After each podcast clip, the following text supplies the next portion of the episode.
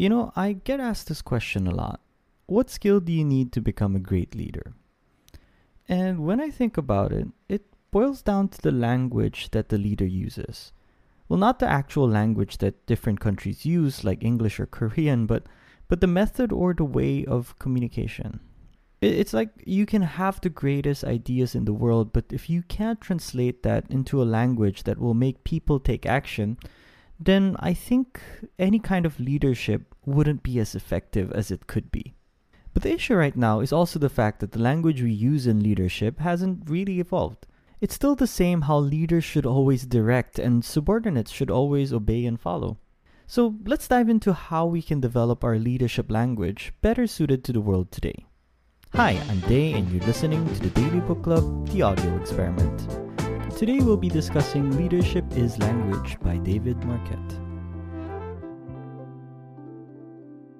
As usual, there's always a lot of learning when it comes to the book, but here are the three things that I find very useful. 1. People are divided into two categories deciders and doers. And for organizations to thrive, people need to be both. 2. Effective leadership is all about getting people to commit rather than just complying. And three, successful leaders encourage people to learn, grow, and improve. So let's talk about the first takeaway that I had. People are divided into two categories deciders and doers. And for organizations to thrive, people need to be both. Well, in reality, we have two modes deciding and doing. Let's just say that it's Friday and you just ended a long week of work. You see that there's no work left tomorrow, and Monday's a holiday, so it's a long weekend. And you think if you want to take a vacation. But after thinking, you rather just want to read a book over the weekend and just watch some series that you've missed. So, come the weekend, you did exactly that. And with that, you just engaged in the two different modes deciding, which is what to do over the weekend, and doing, which is basically taking into action what you've thought that you would do. And everybody does this, the deciding and doing. We shift from one mode to the other several times a day. And time and time again, when it came to work, we were divided into two groups the deciders and the doers. And because of this, the leadership language was all about doing, not about thinking. It gives no room for inviting suggestions. It's just like the story of the container ship El Faro, where it was lost at sea from a hurricane, and none of the people in it survived. The author of the book mentions that it was because of an old approach to leadership. It was because the captain, for everything that his crew has mentioned, his reply was, We're not gonna turn around. Maybe he was trying to be inspiring and confident, but it made it harder for everyone else to speak about their concerns. It was all about letting people follow. So, how could have this been avoided? The author mentions that it could have been from binary questions like, uh, Are you sure? which gives you an answer yes or no, to open ended questions like, How sure are you? It makes people slow down and think. So, what if El Faro used a different approach? Instead of saying, We're not going to turn around, what if he had asked, How confident are you guys about the route?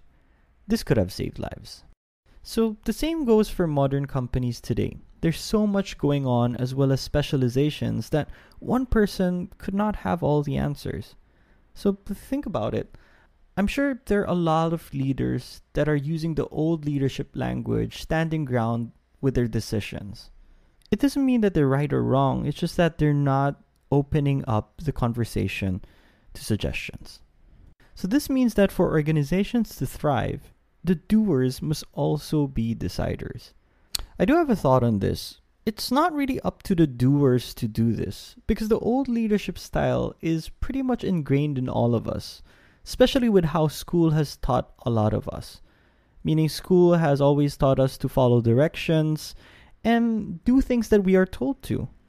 So, leaders must be able to initiate this. And it's through changing the language of leadership. And a good start is through open ended questions, like I mentioned a while ago. So, here's a good example from the book. A CEO is out on lunch with the author. His company is field testing a new product, and during his lunch, he gets a call from the project lead that things are not going well. The CEO ends the call saying, Hey, tell me if you need to come over.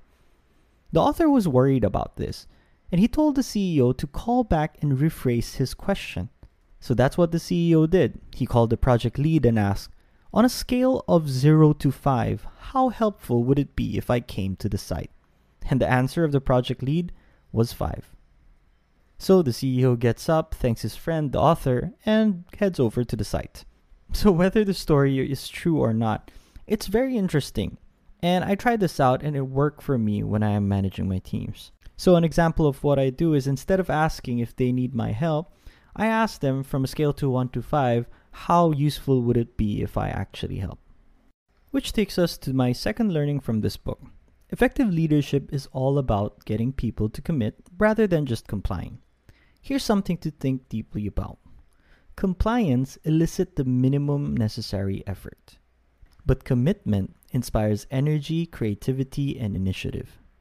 An easy way to understand this is let's say you have decided to cut on eating sweets. And when there's a donut in front of you, most of the time people will say, I can't eat that donut because I have decided to cut sweets. But can't implies that there is an external force stopping you and somehow it's easier to give in. This is what we call compliance. As opposed to when you change the word can't to don't, the power actually comes from within. You won't eat the donut because you don't eat sweets anymore. Or you don't because you're on a path to become healthier every day. This is commitment. And this inspires other actions, like working out. This is because humans are more effective when they have an improvement mindset. Our brains are hardwired to react positively to exploration and discovery.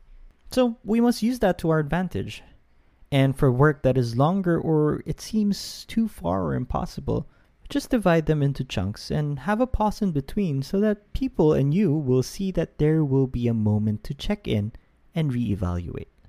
This will help see the progress people are making and will motivate them to continue on the journey. Let's go to my last learning.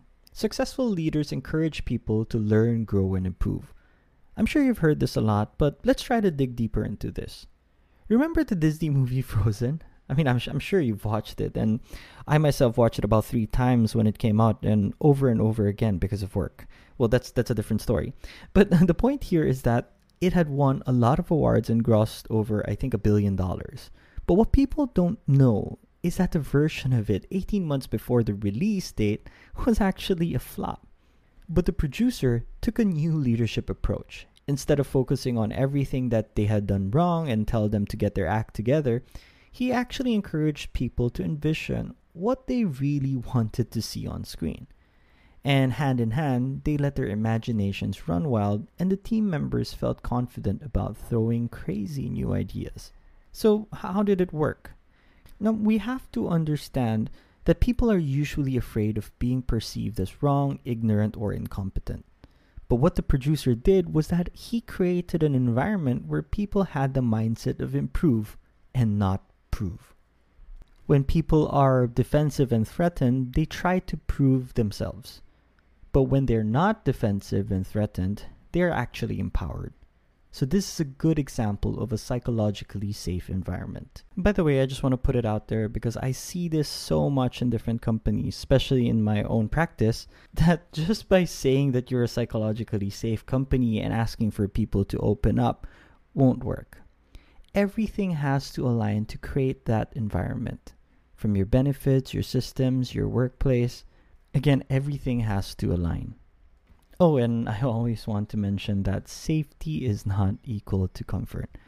So, yeah, those were the three learnings that I got from this book. I'll just repeat them. One, people are divided into two categories deciders and doers. And for organizations to thrive today, people need to be both. Two, effective leadership is all about getting people to commit rather than just complying. Remember that you need commitment rather than compliance. Three successful leaders encourage people to learn, grow, and improve. Creating a psychologically safe environment is not about just saying it, but actually creating that environment. If you want to put some of these to practice, here is an actionable that you can do. Remember that we usually ask binary yes or no questions, so try veering away from it and ask open ended questions. Here's another example that one of my co facilitators actually used in a workshop. So instead of him asking, Do you think your company has these behaviors? which will get a yes or no answer, he asked instead, on a scale of 1 to 10, 10 being the highest, how much do you think the company practices these behaviors? And surprisingly, the answers were all different, averaging about 6 to 7, showing that there is room for improvement. This made the organization realize new things and was motivated to move forward and keep improving. And that was a quick summary of Leadership is Language by David Marquet. By the way, if you're interested in book discussions in video form and in Taglish, head over to Daily Book Club on YouTube. I just want to say thank you so much for listening and supporting. Your listen and views help us help our communities in different ways. Just recently, we were able to give out books to a school based education organization. So just by listening, watching, and sharing our content, you're helping out a lot. Till the next episode, this was Day, and thank you for listening to the Daily Book Club, the audio experiment.